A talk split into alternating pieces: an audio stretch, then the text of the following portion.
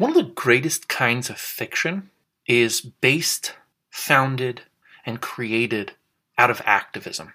And one of the most frustratingly dull, book throwingly upsetting kinds of fiction is fiction based and created out of activism.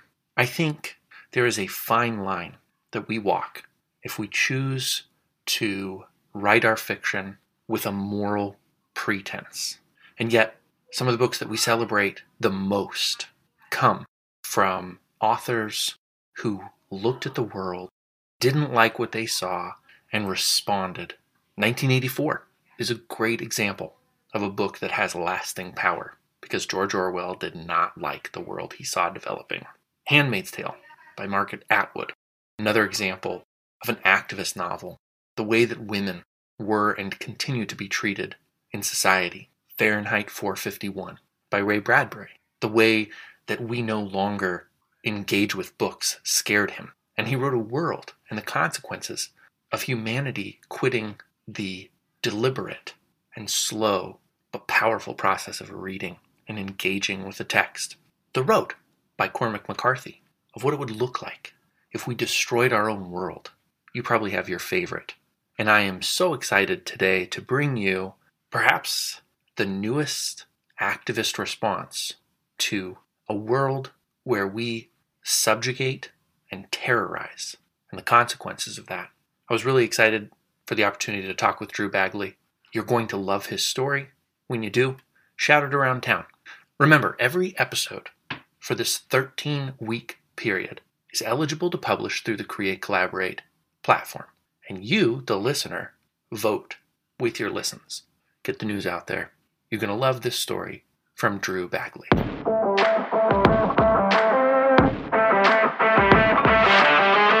Welcome to Create Collaborate, the show for creative writers aspiring to publish their first book. My name's Jody Sperling, and I'm determined to help you whether you self publish or storm the gated walls of agents and editors. Today, we'll hear from another aspiring author who's bringing a killer story to the community for a shot publication.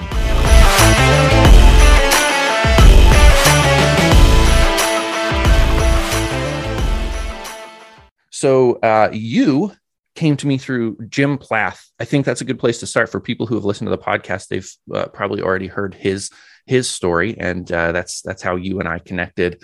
Uh, how do you know Jim? Give me kind of some of the background there. Uh, Jim Plath is somebody I've known for the better part of 25 years. Uh, we met in a math class in high school uh, where we both were not very interested in the subject. So we would talk about music. We would draw uh, little mini comics and trade them back and forth um, and generally goof around. And that caused me to fail that class. So that's how that's how I met Jim Plath, and uh, we've been friends ever since. That's fantastic. All right. So Jim is the reason that you had to do sophomore year over again. I had to do summer school. Oh. I, I did have to do summer school, and I do place that squarely on Jim's shoulders. Yeah. Yeah. that doesn't surprise me. He's a mischief maker. He's always been that way. You know, it's a real, real dry sense of humor. You don't realize he's making fun of you until about 15 minutes later, and then you can't, you can't take a shot back. It's too late. That's what I love him for. Okay. And then other than that, I don't know you. So give me kind of the quick and dirty who's Drew? What do you do? I grew up, I'm from Connecticut. Um, I grew up in a town called Windsor Locks. And uh, what's probably more interesting is my creative life. So I, have always been creating things. Uh, when I was younger, I used to write stories, I used to create comic books, um, zines, uh, DIY type of publications like literally Xerox, uh, Xeroxed and stapled. Was really into the punk rock scene and uh, the ethics that come along with that. Um, and as I got older, uh, I attended college, but I didn't graduate. It wasn't for me. Uh, so I'm a college dropout. I've married, um, and now I write, and I still continue to kind of create uh, through a, a, couple of different uh, mediums. Okay. Um, and I think I recall that you and Jim are designing um, a, a, kind of a role playing game. I might be mistaken on the type of game, but you you're working together to write a game. Is that is that right? That's right. Okay, so um, games have always been something close to you, and comics to me, who's not super deep into it. I've read one graphic novel. Uh, well, no, I've read a couple, but one that really sticks out to me. And I've read uh, a couple series of Batman comics and a couple of other comics here and there, but just really not a ton. And that's all set up to say, in my mind, what's happening in role playing games, especially in comics, seem to be connected. Do you agree? And if so, can you kind of flesh out that connection as you see it? As far as the renaissance of both um, role playing games and comic books, absolutely. All you have to do is look around at popular culture. And that started, that really started, uh, in my estimation, around, you know, like, you know, 2008 to 2010 uh, you started to see these things become popular again through different, many different channels. They became popular again. Comics came first, and that kind of opened the way for role playing games to say, hey, people typically saw as a certain type of person reads comic books, a certain type of person plays a role playing game, and that's very far from the uh, right. Uh, the people that I know that read comics. There are all types of people that read comics, all types of people that play role playing games. There really is not the the stereotypical type that you're sold. Right. Uh, it, and the connection uh, between those two things is the love of story and being able to interact with it. So you interact with a comic book or a graphic novel uh, on a couple of fronts as opposed to a novel. You know, a novel is more theater of the mind. Mm-hmm. Uh, comic book is no, look, this is what's actually happening. I'm going to show you Batman. I'm going to mm-hmm. show you this character and what they're doing. So to me, it's kind of that. That's kind of the the, the draw there. And then again, role playing is theater of the mind, but you're in a lot of control over what's happening. Mm. You know, you do use dice, you do use a, a light framework, but I find that the the uh, role playing games I like best are the ones that are storytelling role playing games. Yeah, and people enjoy them all in different ways, but that's kind of how I see them. It's a love of story. I hear you saying that it's kind of immersive as far as playing games go, but I want to develop kind of a scale for somebody who's a, a novice in role playing games.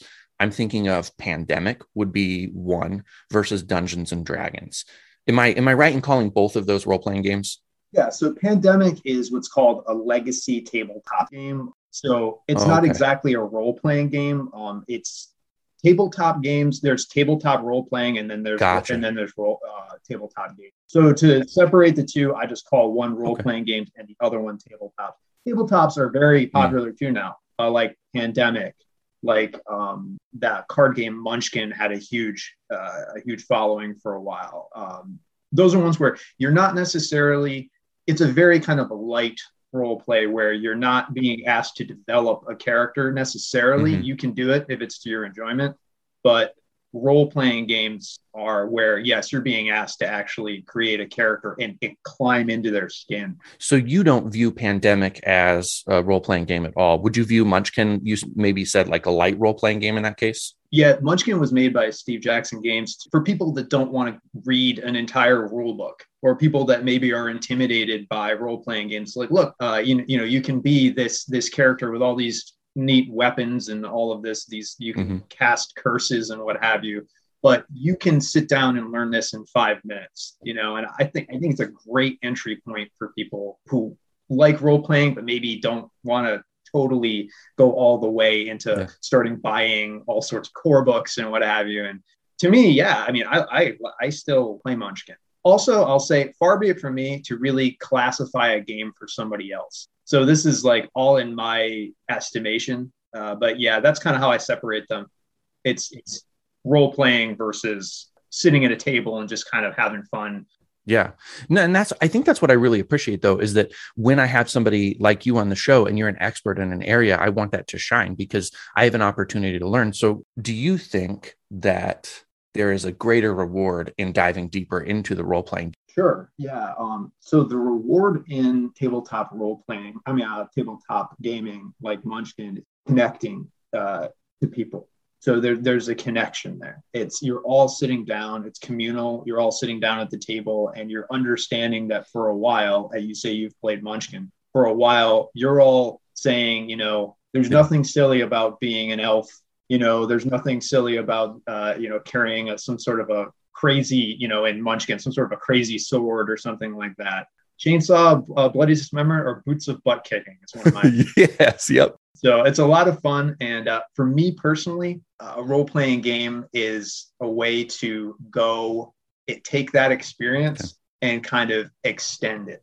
So in my group, we play uh, what's called campaigns. So it's not one session uh, of, of role playing. And these sessions last wow. anywhere from three to six hours. Uh, it is, yeah, it is, it's extended over the course of months or years that you follow these same characters or maybe you know if your character doesn't make it hmm. through somebody who's tied into them uh, tangentially you know you follow them through uh, until you feel their story has ended and to me there is something very satisfying about for me personally getting over myself once a week and kind of saying okay i'm not i don't not that there's anything wrong with this but i don't use role playing games as a way to work things out in my life. Um, it's true escapism. And there's a lot of there's a lot of uh, negative feeling around escapism or it's used almost as like an, yeah. an, insult like you're an escapist. And i say yes i'm an escapist um, but i don't see it as a negative thing. I don't i don't qualify it that way what it does is for me is it allows me to say no matter what's going on in my life and you know we all know how things are going for a lot of people right now it's it's not particularly great but this is a way to say for three to six hours, like I can kind of get over myself, get outside myself, realize there's a bigger world than myself, and say I am this other person for a while. Uh, and that is even more so when you are in charge of the game. So you're not playing yeah. in the game, you are running the game. So you are the stage hmm. on which the players act. So you have to be the you have to be everything from the wind in the trees to the enemy combatant to the uh, you know the urchin child they meet on the street whatever whatever it is you have to do that and it is in the moment it's improv it's communal storytelling which is such a human thing to do i had a couple a couple of questions there's a possibility that there better creators or better developers for a particular role-playing game and people who are not as gifted. What tipped me off, or at least I think tipped me off, was when you said you are the wind in the trees. I thought a person, if you're going to be, if you're going to be the the the stage that the game is played on, then the ability to add in details seems to be really important to everybody's experience. Is that true? That is very true. Yep. Okay. So some people are just really gifted at creating the world, and maybe other people aren't. The other thing I was going to ask you and talk about both of these, um, but you talked about playing over months or years. And I'm thinking, as a really competitive person, I want to have a finite feeling of winning. Do you get that, or do you have to let go of that idea of, of winning? That's, I really like that question because I think it's at the core of what I think role playing games are. And the answer to that is twofold. You know, one, yes, there are small victories, but you don't beat a role playing game necessarily. So it's not like there's not necessarily one victor on a pile, you know, on, on top of the pile at the end. You complete a role playing game, basically. You may have this character that is vanquished a thousand foes or or whatever all else you may be into for your particular storyline for your character.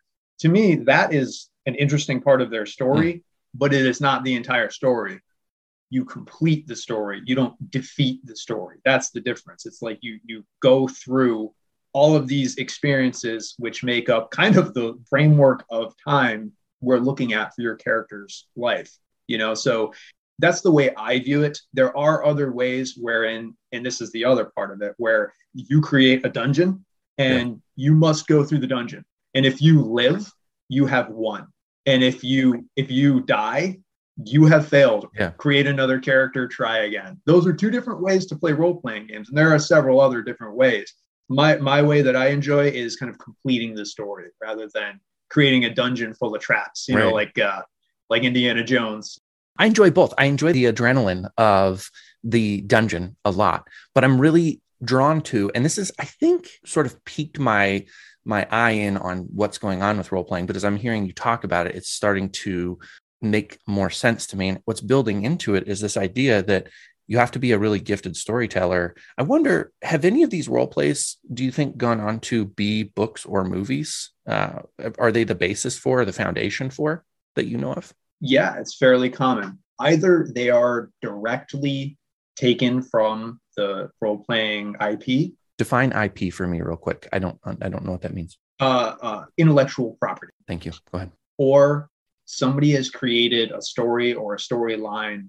So they, they come from a, a, particular brand, and then you see that brand move on to uh, become, oh wow, look, it's Dungeons and Dragons, the movie. Okay, yeah. Or or yeah. so on. Uh, or somebody has created a, a campaign or a, a storyline in Dungeons and Dragons mm. or any other role playing game, because there are several others that they found interesting and kind of parlayed into, you know, a, a story. You know, uh, be it a book, be it a TV series, absolutely yes, yes. So there are roots. Now, and this is this is showing my limitations again, but um, I really enjoy Terry Goodkind's uh, series, the Sword of the Truth series.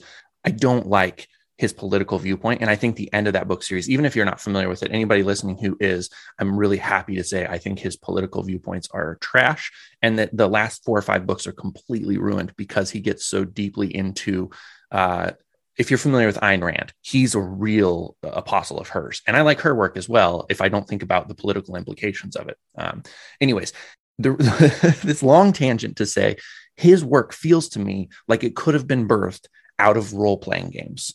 Um, and then where the limitations come in is that I think right now my brain is only seeing role playing games as being elves and orcs and wizards. So there's something uh, genetically fantasy about role playing. And I'd like you to disabuse me of that. Certainly. Yeah. And it, it does have its roots in uh, fantasy, sword and sorcery. Um, it come uh, role playing games come from war games, and war games is what it sounds like. It's reenacting yeah. either famous or imagined wars with usually with miniatures. It includes dice, what have you. Those were big for for quite a while, and they still are. Um, but the basis for most modern role playing let's face it, comes from Dungeons and Dragons, which even if people don't know what it is, you know, exactly. they've, they've, heard of it and they're just kind of like, I think my cousin, yeah. my cousin's kid plays that in his basement or whatever, you know. Um, and uh, so it's with good reason. That that people see it as a fantasy, uh, kind of a fantasy setting. And whenever you see it featured uh, in popular culture or in uh, most in most circumstances, it is you see mm-hmm. somebody you know wearing elf ears or carrying a wand or something and there's let me let me just say there's nothing wrong with it i think that's great but the evolution of role playing has been there are role playing games where uh, mm-hmm. there are no dice involved and you are people in the modern yeah. world so it is strictly kind of storytelling role there are role playing games that take place in the far flung future um, alternate dimensions, uh, historical role yeah. playing has nothing to do with sword and sorcery. I'm talking about like World War II uh, or or other settings, uh, Victorian settings. Uh, pretty much anything that you're into, I would want to try to turn into a role playing game just for fun. Like I've done that. I've done that with some of my friends where it's just like you're mm-hmm. just like, oh well, you're really into whatever obscure hobby you have. Well, where's the story in that? Like, yeah. what, how can we turn that into a role playing game that's engaging?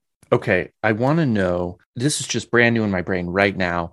Sure. The Sopranos is one of my favorite TV shows. I love The Sopranos so so much. In fact, maybe is my favorite. I think it was so groundbreaking, and you can go back whatever time you're in and connect right back in.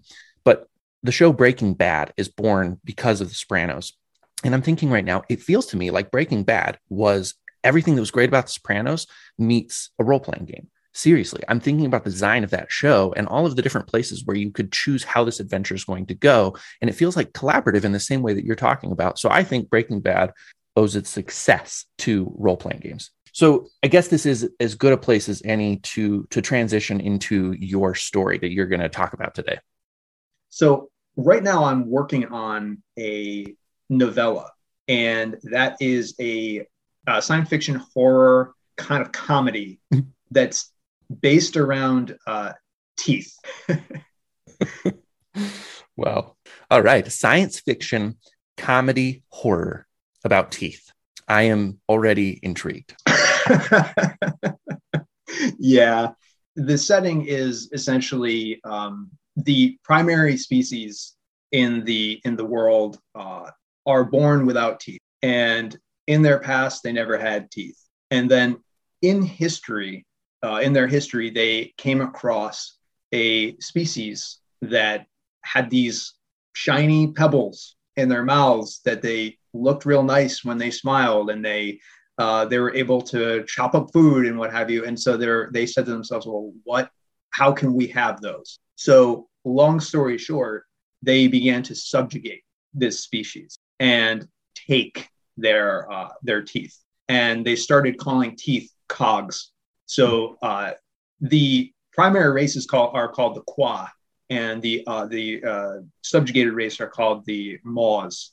Uh, so they're they're kind of raising these these uh, Maws to take their teeth. So fast forward, you know, about a thousand years. So now the main character in this story is uh, an entrepreneur, and she is bringing forth this idea of synthetic cogs because the cogs in this story, yes, they're they're lovely. Everybody wants them, but these particular uh, these particular people, the qua, their mouths are acidic, so they eat through up to five sets of teeth in a lifetime, no matter how much. And they are always trying to take care of them. They're always trying to to to um, save these cogs for as long as they can. But throughout their lifetime, they'll go through five, and each time they have to be reassessed and they have to be uh, implanted again and it's not a particularly lovely process either.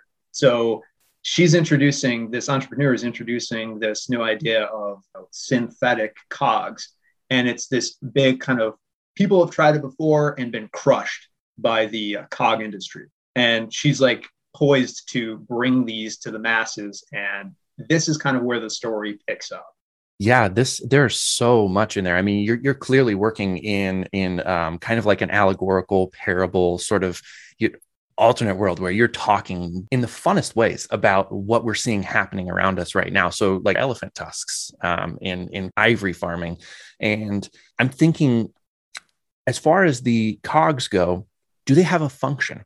Or is it specifically driven by appearance? Once they have the cogs, then can they eat different food or can they use them in different ways? What do the cogs enable them to do other than look pretty in a picture? Yeah, I love that question because it's something that I kind of I get into in the story is yes, they look pretty in a picture, but they have also allowed this species to be able to chew food. So now they have it's like decadent. Like mm. they can get along just fine with drinking everything there's uh, it, their entire lineage was made up of creatures drinking you know what they needed. But now you know they can they can chew and they they're it's it's a sign of status and a sign of kind of like um evolution. They call themselves modernites when they have ah. these cogs in their mouths. And they and, you know they smile and they they like to go out to dinner and and what have you. Um so yes it is it's both a look and kind of like a function, but a function that isn't absolutely necessary. Yeah, and it almost seems like even even more than just not absolutely necessary, possibly has downstream consequences. You know, if you're now able to chew, you're open to this whole different uh, world of, of calories that you maybe never could have, or like in in an amount where suddenly you've got the qua that are running around and they're just really obese. That doesn't seem to be happening to anybody I know right now. Um, so that's interesting it's a lot about like the politics of need versus want as well. Yeah. Uh, you know, it's it's eh, I'm coming the lens that I'm coming at it through is without uh, necessarily not that I'm ashamed of this, but without beating people over the head is an animal rights lens. Okay. Yeah, that makes perfect sense. I love I love that uh, that's what your goal is, and I also love that I was immediately drawn to the human rights element of this because there's a huge human rights element to this um, from smaller stories like realizing that one particular person is athletically gifted and sub- subjecting them to tests over tests over tests to be like why do they build muscle more effectively? Why do they avoid injury more effectively? I mean, if you think about athletes in our culture today, all of them are somewhere inside of this where their blood is being tested constantly. It's not just about seeing if they're on drugs, it's trying to figure out like, what are they doing to their bodies to be this superhuman? But yeah, the animal rights piece is huge. And I'm not, I'm not making your story something else. I'm telling you that you clearly know how to do story because you've created something just at a glance that's very multi-layered so talk to me about the the origin of the the idea being in animal rights. What what got you sparked and wanting to do this to write this? Sure sure yeah. So i have always kind of looked at the world through um, I'm, I've always been interested in environmental sciences and ecology and essentially justice. You know, so justice for uh, for for the planet, justice for the individuals on the planet. So mm. the, I come at this from uh, a vegan perspective, okay. uh, and that can be a loaded term. Uh, so some people hear that and they automatically kind of roll their eyes. Um, some people hear that and they're like, "Yeah, go, go, go."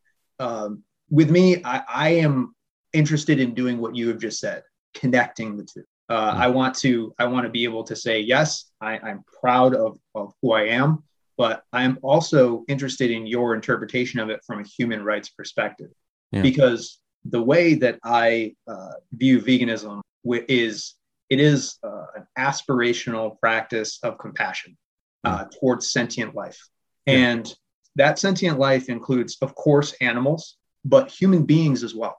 And I think that yeah. that's really important to include. And, and I feel that all life is of value. So I guess with COG, with the story, I'm just trying to say, uh, yes, look at what we're doing. Why are we doing this? But at the hmm. same time, none of us are perfect. So let's not try to be perfect. Let's just try to wake up in the morning and live with some compassion. Yeah. So I want to just dip my toe in a pond for just a second because you're talking about sentient life and I mean this in the most sincere way. The the most religious the most spiritual experience of my entire life was walking in the redwood forests outside of Crescent City, California. There's a, a quiet about being among those trees. I don't know how they do it, but they literally deaden sound so that when you're in there, it's like you're in a cathedral, but it's a, a, a cathedral that nature created. You don't see many animals. There are birds, but even the birds, somehow it's like it's just this this peaceful quiet to it. And so I, t- I connected with those trees and I swore that they were looking at me, looking at them. Like there was sentience, just a different kind. So, I, like I said, I only want to really just dip my toe in that pond and ask you if you've experienced that before, because that's the one challenge I have. And I'm being completely earnest right now. That's the one challenge I have with veganism. I was a vegetarian for a time. Um, there's a lot of reasons why I, I, chose to to to stop being a vegetarian. We still don't eat beef, um, and that's fully an environmental choice for us. We don't eat beef because methane is really bad for the environment. So, what are your thoughts on how how does plant life fit in, and and how do you distinguish the two and what you can use to keep yourself alive? Absolutely, and I actually really appreciate that story. Um, I love to hear stories like I uh, yeah. I am obsessed with plants and plant life. Um, I love. I'm obsessed with trees. I'm obsessed with fungi. Um, yes. I'm obsessed with. I like. I also like little things. You know, like anything small. I tend to like um, uh, as far as uh, uh, life on this planet. But yes, um, when you look at a tree, and I've read a lot about a lot about trees. I'm no expert. Um, one of the one of those interesting things I ever read about a tree is a tree is not an individual. A tree is a colony. Yep. So a tree is a colony at work. And to me, that is even more amazing. So you're talking about these redwoods. So what you're really talking about are ancient colonies um, that are standing all around you that you're communing with.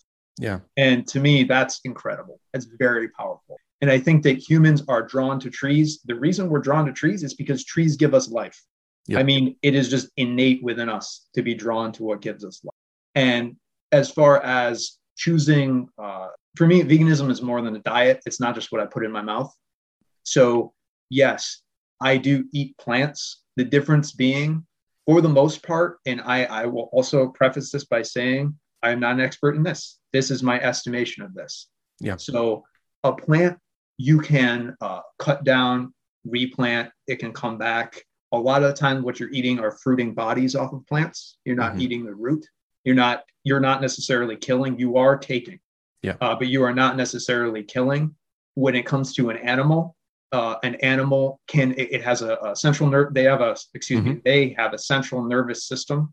Uh, they have the ability to uh, sense things and, and, see things and feel things in a similar way that we do. Mm-hmm.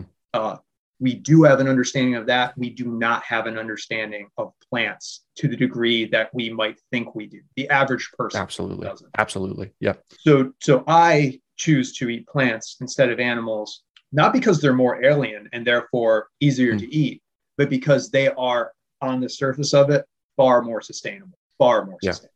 Yeah, Yeah. I think that's great. And so this is going to lead right back into the mob because this is a question I had about your story.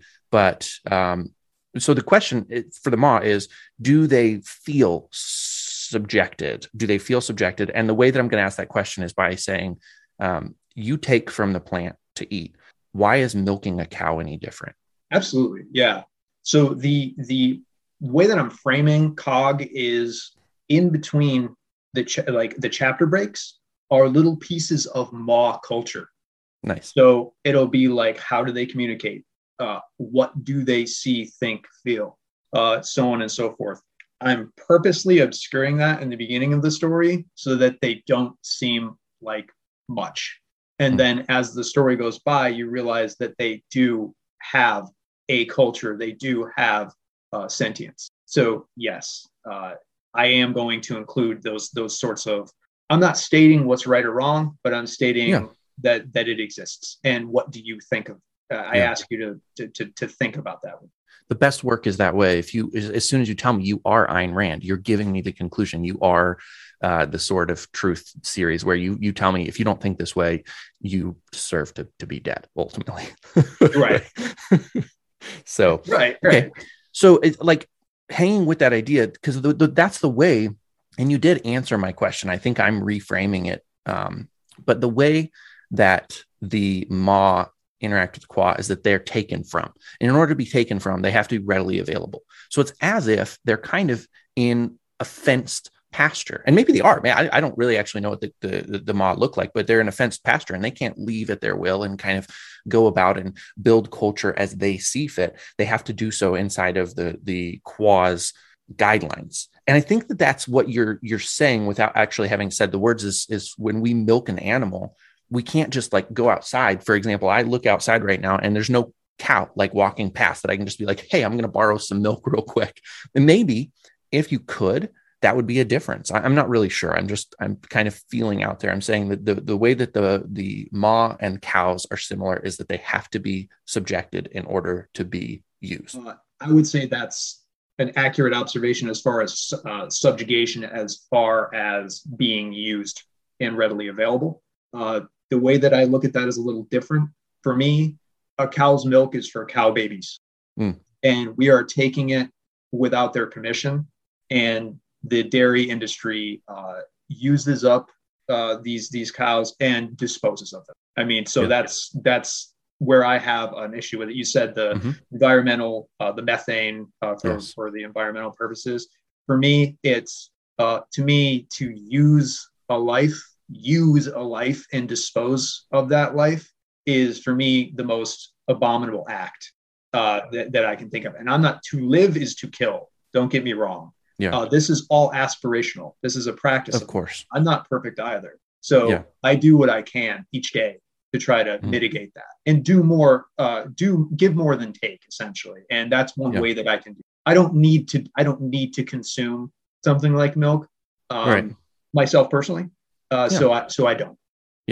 That i mean that makes that makes a ton of sense for me. And like it, it's funny just because i know who i am as a person. I hear your statements and suddenly like the debater in me just wants to play the devil's advocate for the fun of it. And i'm like that's not what we're here to do. I like that part of human nature. I don't like it in myself always because um you can have a lot of fun debating different ways of of going about life. And i think i will say about myself i attacked the issue ultimately just as a dietary thing when i became a vegetarian and I did that largely because I, I, was bothered by the way that animals were treated. I didn't like the idea that I wasn't willing to kill an animal. And unless I was willing to kill it, I shouldn't eat it.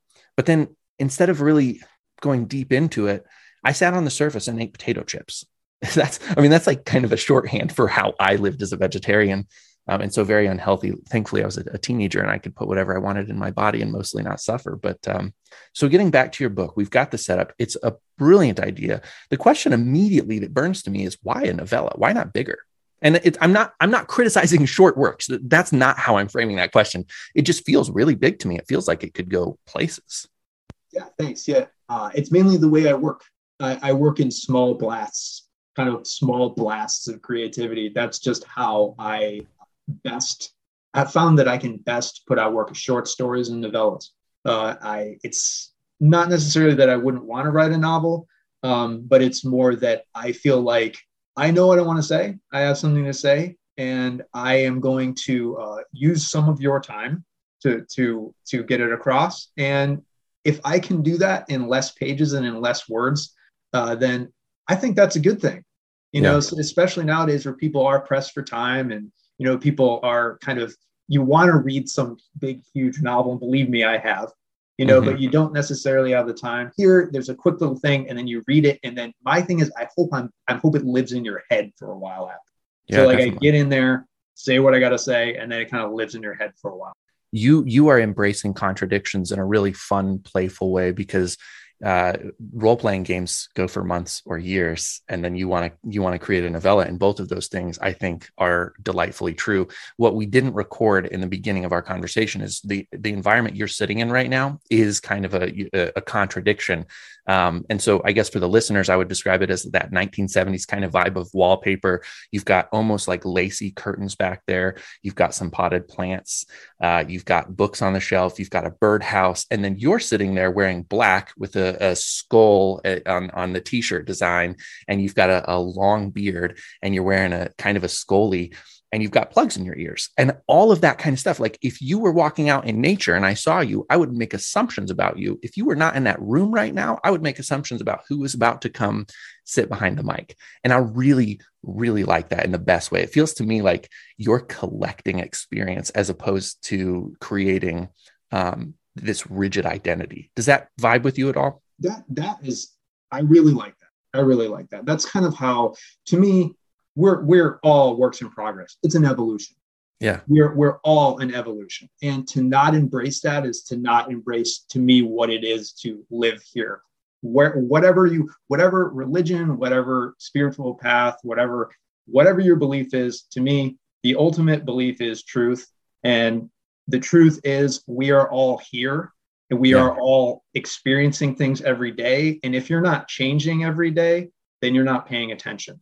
So yes. to me, like, yeah, you talk about kind of like the different, you know, all the different stuff and, and the background and, and the way I may appear and, and what have you. And to me, yep, if you want to get to know a person, if you want, if you want to know the book, open it. Do you know what I mean? Like yeah. that's kind of how I, I feel about it. Like, and and with you, you know, like I've actually read some of your work. uh, so I've listened to your podcast, and of course, I may look at you and make assumptions about you, uh, I think the key to that knowing is knowing their assumptions. Yes. It doesn't, there's no value. In, but there, so there is in that it's helpful to come to uh, any kind of conversation or experience in life with your assumptions. But what you said just a moment ago is the truth about it is you can't hold them. They can't be the truth. They have to be the assumption. You have to know what serves you. Like I look at a stove and I'm going to assume that it's hot until it proves otherwise. That's kind of, I think, a, a safe way to interact with the world that sets you up for a lot of delights because there are people out there who will take advantage of you. There are people out there who have ulterior motives. There are qua out there who don't even understand that they're mining your soul for their own purposes um, and you are the ma in somebody else's life, even though you don't want to be. I don't know if you work a W 2 and if you do, if you love it, but in that situation, you're probably part ma. They're like sucking your soul for their profits. Um, which is just, by the way, another layer of the beauty of what you're creating. So, with that in mind, it sounds to me like you don't have the full story arc just quite yet. It is somewhat a work in progress. With with that in mind, give me not a spoiler, but give me kind of how you imagine landing this work. People don't like endings a lot of the time. Uh, they tend to upset people because either it has to be a happy ending or mm-hmm. it has to be some sort of a, a, a shocking moment of an ending. Yep. Um, to me, there's nothing wrong with the song that kind of plays out, fades out, you know? And yeah. I'm thinking this may be how this this ends where it's an open end, it's an invitation to a conversation. And so that conversation can happen, there's no abrupt end to the mm. novel, yeah. uh, novella, I should say. So that's yeah. kind of how I'm thinking this is going to come to an end. Um, and I will assure anybody who may read it of this, it's not going to end with all of the world's problems being solved. Yeah. Yeah. yeah. It's heartbreaking. I was hoping you would do that for us. No, nope, um, can't do it. I, I completely relate to that. So, have you, by any chance, read any of the work of Denis Johnson? I think he comes up on this podcast enough that people think I only read him and Stephen King. But uh, have you read Denis Johnson at all by any chance? Not, no. Okay, so it, it, resonates with me what you're saying. I would I would say that every single book he has written uh, has has ended exactly the same way. It just sort of uh, it, it slowly fades out. There's no resolution. The world isn't fixed. Oftentimes, the characters kind of mid stride it's not entirely uncommon that things end that way. I think that's fairly common in westerns that it's sort of like, oh, this event happened and now I'm riding into the next town to do it all over again. Right. There's one in specific though. It's called Train Dreams. I would highly recommend you read it. It is likely my favorite book, just in that I mention all the time and think about it almost daily. But it ends, and it's not climactic, so you're not spoiling anything. It ends with the main character uh, observing uh, a wolf man at um, uh, a carnival just screaming at the sky, you know. And it, there's there's no there's no resolution. It's just that image of a, a wolf man screaming at the sky. That really feels a lot like what you're trying to do. It feels to me like a siren call. You're you're screaming at the sky, like wake up, look at what you're doing. You can't be perfect. You probably still have to massacre some plants in order to live at the very least. All of our options are not great options, but there is a way to live consciously in this world and make a difference in doing that. So I want to probably end here by asking you, what's what's the big deal? You're one person. So I lived a lot of my life with the same those same thoughts. Like I'm one person, what nihilistic, you know. Yeah. Uh, I'm one person. I can't save the world. Why bother? Right. I don't think I can save the world. Uh, that that's not my aim. So my aim is to every single day wake up and give, even if it's slightly, give more than I take so that by the time that I leave this world, I will have left something of substance instead of created yet another void in this world. Yeah. I don't necessarily think that I'm going to um, be some sort of messenger that that changes everybody's mind, but I have to live according to how I, I feel. And when your life aligns with your ethics, that changes you. I can speak from personal experience with, and following through with that is a life's practice. Wonderful. Uh, when people listen to this story, they're going to want to hear more from you. Uh, where, where are you going to send people to find you, interact with you, learn more about you, and, and what you're up to? Sure, sure. Uh, so, brainwraithbooks at gmail.com. You can always get a hold of me there.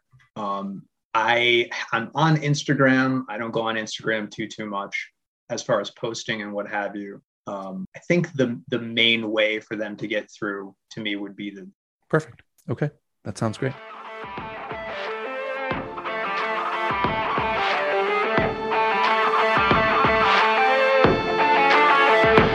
Thanks for listening today. And remember, you should never feel bad for telling your truth. So get out there and write. And if you've got a killer story, apply to be a guest on our show. Email me at jodyjsperling at gmail.com or find me on Facebook, Jody J. Sperling. And hey, there's no point in telling stories if nobody's listening.